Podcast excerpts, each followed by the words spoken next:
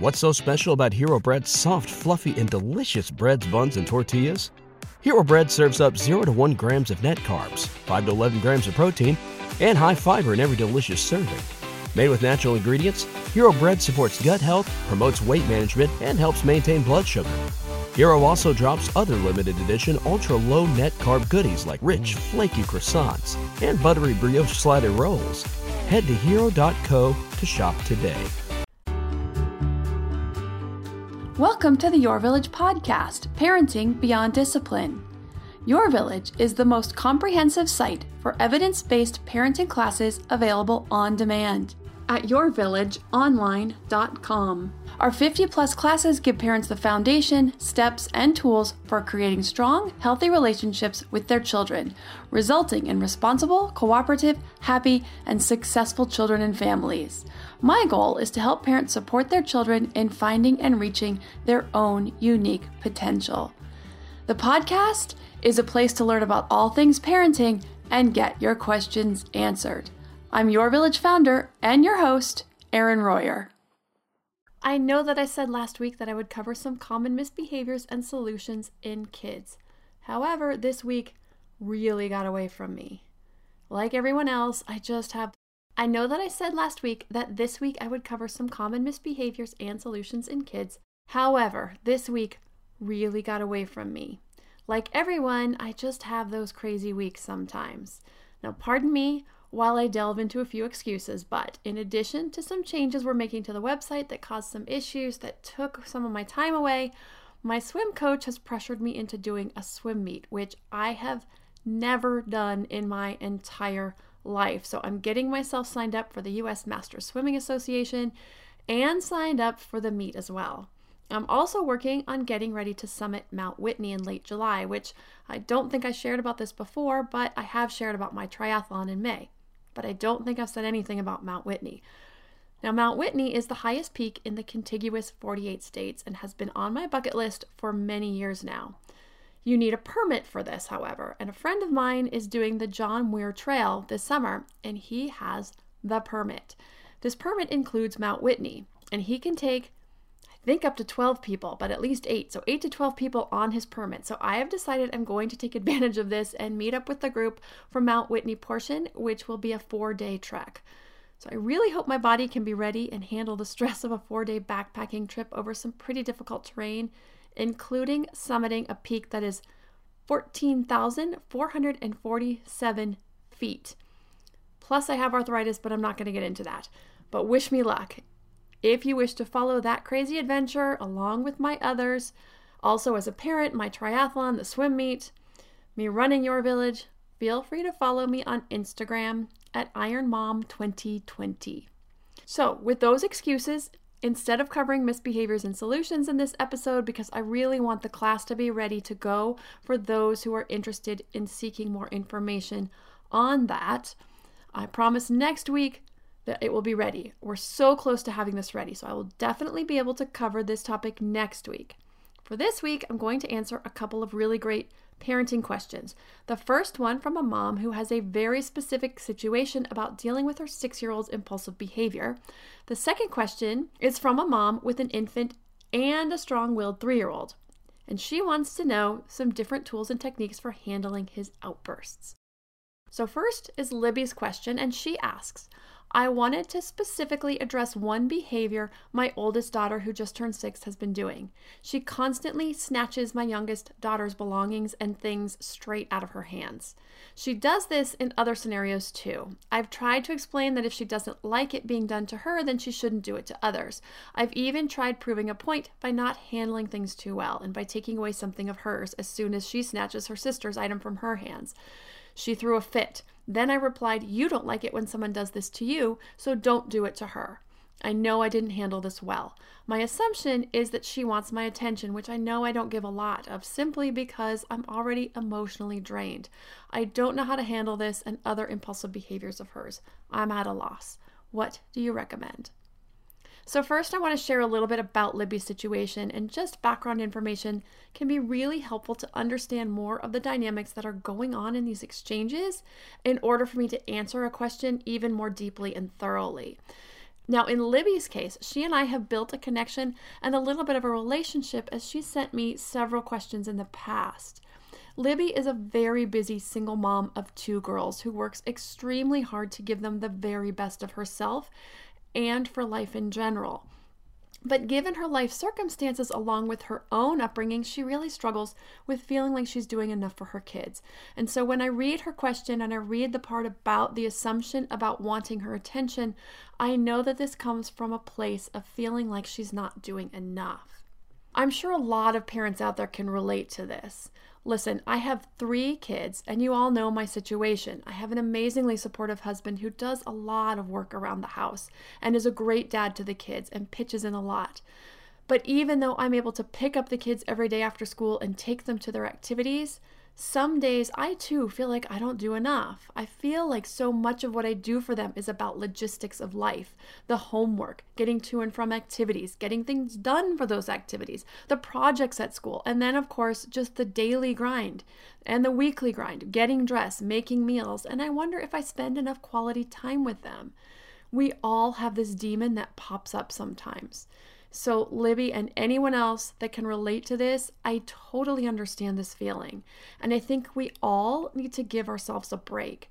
We need to start concentrating on what it is that we're doing for our kids and what we are doing for our kids and what we are giving to them. Now, I'm going to get pretty personal here. I've talked about this a little bit before in that I had a fairly rough upbringing in the relationship with my mom. And currently, we basically have almost no relationship to speak of. I still struggle with this sometimes, not for me, but for my kids. But I have done the best that I can to make sure that they have a relationship with her to the degree that she wants it. But there's nothing that I can do short of begging and pleading to do anything more to ensure there's a better relationship between grandparent and grandchildren. So, why am I saying this? The bottom line is that what I know that I can do is create a different dynamic between myself and my children moving forward. And then, of course, a different dynamic between myself and their children as their grandmother. And in a pro, they don't have kids yet, just let's be realistic about that. In the future, when they do have kids. So I'm looking down the road. And in a process to change the course of this family dysfunction to one of highly functional for generations forward. So, the question that I ask myself when it comes to the daily grind or the weekly grind with the kids is that is what I'm doing changing the dynamic for this family? Do they know that I love them? Do they understand that I will go to the ends of the earth for them? Is the relationship we are building now a relationship that is meaningful and supportive and loving, and one that is important enough for them to want to continue throughout their lives? The unequivocal answer to this question is yes. They know and understand just how deeply I love them. And not only that, but the reason that my mom and I have had difficulty is that I am never allowed to call her out on anything. She can never be wrong. She could never face her own shortcomings. And so the relationship has become impossible for me to maintain if I cannot address any issues in it. I know that that was really personal and very deep, but these are all really important things to think about when it goes to looking back to previous generations and also looking forward, asking ourselves what went wrong or how I can make things differently going forward for my children and my grandchildren down the line. In our case, my children will always be able to tell me when they feel like I'm being unfair.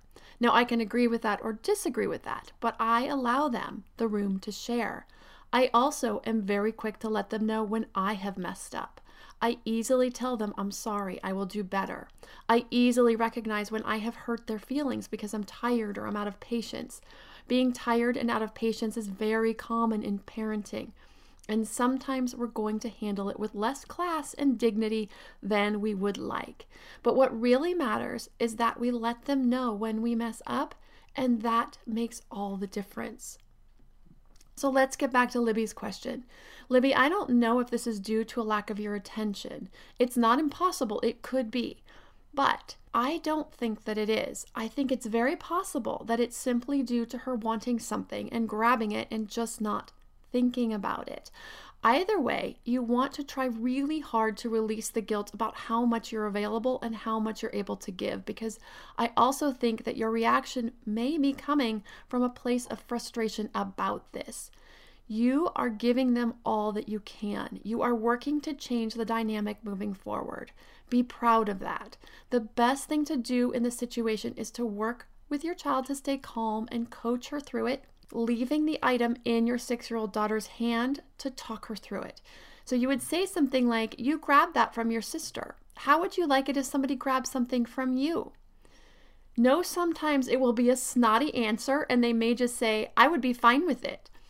So you want to help her dig deeper to let go of the defensiveness and to get to how she would really feel. You could even say something, and I've used this with my son when he's gotten snotty with me. You can say, I know you wouldn't be happy about that because something similar happened the other day. And you can bring up another scenario where this happened and how she reacted and how you know she was not happy about it. Then you would say, Look at your sister's face.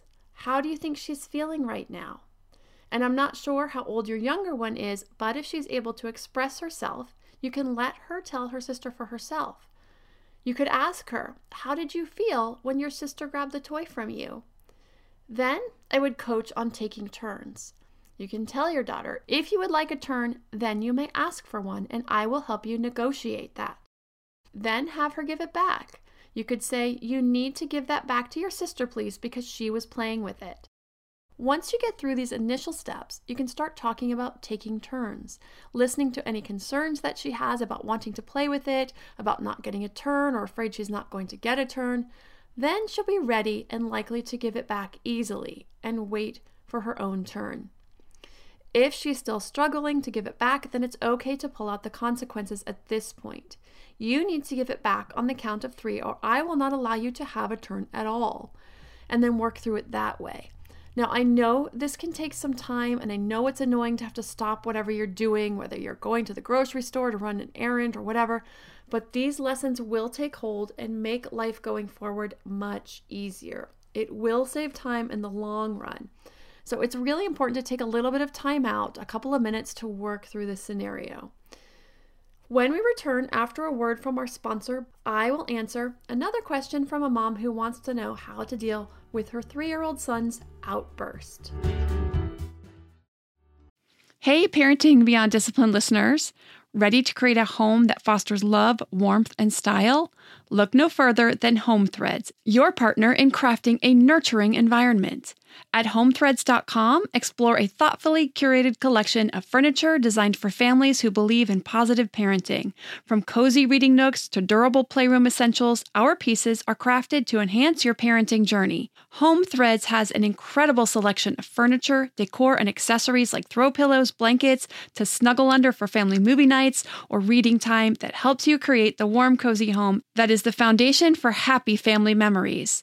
I love all the great pieces I've gotten from Home Threads to finish the look in my home. Gorgeous yet durable and cozy accent throw pillows, blankets, and some really cute wall decor. I have an ocean theme throughout my downstairs, so I got a couple of really great wall pieces to finish that look, and some picture frames for the family photos. Visit homethreads.com slash parenting today and get a code for 15% off your order. That's homethreads.com slash parenting to get your code for 15% off your order because great parenting deserves a great home. Home Threads, love where you live. To me, there is nothing more important than my family's health and well being. We all know the quality of the air in our home is important. But did you know indoor air quality can be up to 100 times dirtier than outdoor air? I've got to tell you about Puro Air. In 30 minutes, this device will remove allergens, dust, smoke, dander, and gases from the room. Puro Air uses a stronger filter called a HEPA 14 that filters pollutants at a microscopic level and is backed by scientists from Harvard and MIT. In laboratory studies, users saw noticeably cleaner air in just 30 minutes. When it comes to babies and children, there's nothing worse than dealing with a cranky baby or child who can't sleep because of congestion. Air purifiers can help reduce congestion and improve immune system function to fight those winter colds and flus. I use my Puro Air purifiers to clean the air in my home, especially in our bedrooms while we sleep.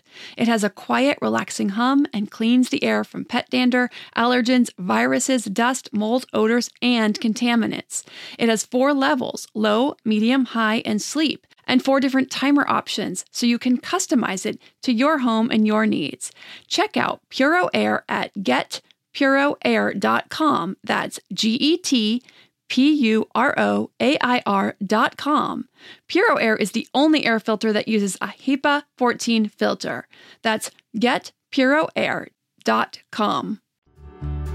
Now that we're back from the break, I'm going to cover the question from Ina, who says, with the new baby girl here and my alpha three year old son back from visiting my mom for the winter break, I am implementing the new tools. But today he started scream crying when he would get upset mainly as a response to me asking him to stop a behavior. I told him if he wants to scream, he has to go outside. I said, Would you like to go in the front yard or the backyard? Any other ideas? So, Ina, I love this question because it's such a common scenario we find ourselves in. We have two or more competing needs that need our attention, and we try to juggle them and figure out where to focus the attention first. Now, in your case, is your son having an outburst for having to stop the behavior while also attending to the baby? I haven't discussed this before, but parenting is really a mix of art and science. The science part is human behavior, the motivations for human behavior, the development of our child or children, where they are in the development spectrum, and what we can realistically expect from them in given scenarios and situations. Another piece of science is their temperament. There is a science to this, understanding their temperament in all of its facets. The art part is of learning the ins and outs of our unique children in each unique situation. Now, I guess we could say that that is also a science piece. It's really a trial and error of discovery. One child will react completely differently than another child in the exact same situation. So we test and we learn through the scientific process. Then we also have our own emotions. How are we feeling today? How far are we willing to stand up to the situation and teach this lesson at that moment in time? How tired is our child? What have they been through today? So many things to consider. So, these are all things we internally have to very quickly take inventory of before we even engage in any type of discipline or exchange with our child or children in a given situation. And so, we can see why this job of parenting is almost always a new situation. It's almost always unique and therefore almost never easy. So, in this situation, the question I would have how important is it that he stops screaming and why? And the reason I ask this is that this is his reaction to the situation. At three, he doesn't have a lot of control over his emotions. Now, I'm not giving that as an excuse to being inappropriate. However, there is a lot of development going on in there, and three year olds are ripe for losing control.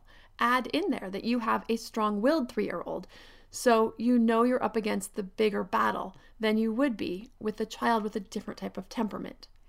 The next question is what is the goal? So these are questions I want you to ask yourself before engaging in any discipline exchange. That is, how important is it that this child stop this behavior and why? And what is my goal, short or long term? I know this means a lot of quick thinking on your feet and it does take practice. And by the time you get it down, your child's on to the next developmental stage and then you have to start all over. But let's start with that. So for me, the goal would be in the long term for my child to learn to accept no for an answer without melting down. It would be for my child to be able to express him or herself in a more positive manner. Now, we can definitely start working on this at three, but it will take some time. So, in this instance, unless there is some particularly pressing reason why he can't be loud, I would let it go. Because let's think about his motivation. What is his motivation in that moment? I think his motivation is to be so annoying that you give in and say, okay, fine, go ahead and keep doing whatever it is that he was doing. By asking him to go outside, chances are, given what you've told me about his temperament, he's going to take this as a challenge. I don't see him just saying, okay, and going outside to yell. I see him engaging in the struggle. So, what just happened is that you set him up for a power struggle. Now, if you want to give a choice, I would say, I need you to go outside until you calm down, or I will have to leave the room. And only if there's a real reason why you cannot be around the noise level. If the baby is trying to sleep or trying to nurse and it's distracting, then that makes sense. If it's just because it's annoying to you, then it's more than likely going to increase the behavior because our kids are really smart about behavior. They are able to tune in very well. And if he thinks it's just an annoyance, he's going to take that and run with it. He's going to ratchet it up and he's going to do more of it the next time. So if it's something that you can just ignore, I would do so. You could say, I can see that you're feeling frustrated that I just asked you to stop jumping on the furniture. But that's just too loud for the baby who is trying to eat, so I'm going to leave the room. When you calm down, you may come and get me. Or, when you are calm, I will be happy to come back and we can talk about this. And then just leave the room. This lets him know that the behavior is unacceptable, but it's also not something you're going to engage in a struggle over. And then once he does calm down and talk about it, you can help him figure out some words he can use when he feels frustrated to share his discontent. I know you were upset that I asked you to stop jumping on the couch.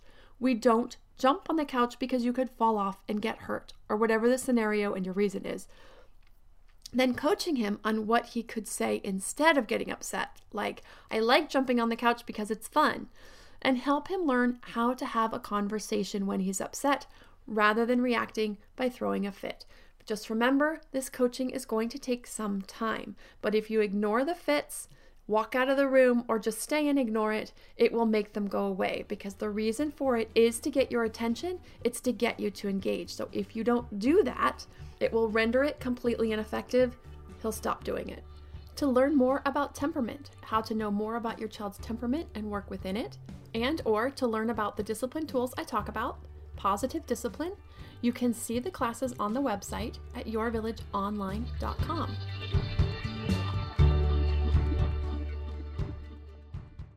What's so special about Hero Bread's soft, fluffy, and delicious breads, buns, and tortillas? These ultra low net carb baked goods contain zero sugar, fewer calories, and more protein than the leading brands, and are high in fiber to support gut health. Shop now at hero.co.